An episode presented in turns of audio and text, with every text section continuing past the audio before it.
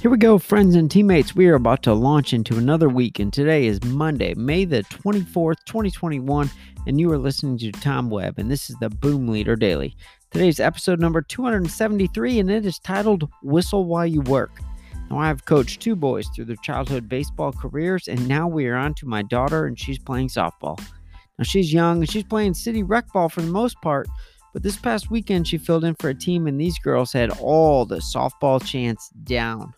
As I record this episode at this moment, I can hear her singing from the shower. Welcome to the cemetery, bump, bump, bump, bump.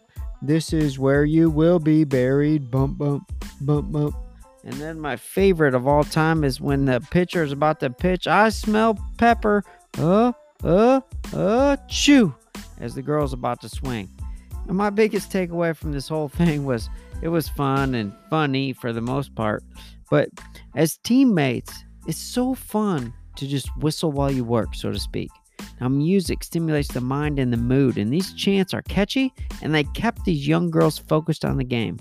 So, when aligning this to your organization, let's try and brainstorm ways to bring this feeling of collaboration towards a common goal into our workplaces. Now, I couldn't handle these softball chants all day, but I would love anything that would spice up the mood at work, especially around focus on a, on a big project or task at hand.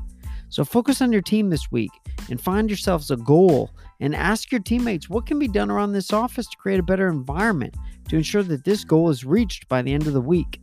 Now, here's my daughter signing me off for today. So enjoy and let's carry on.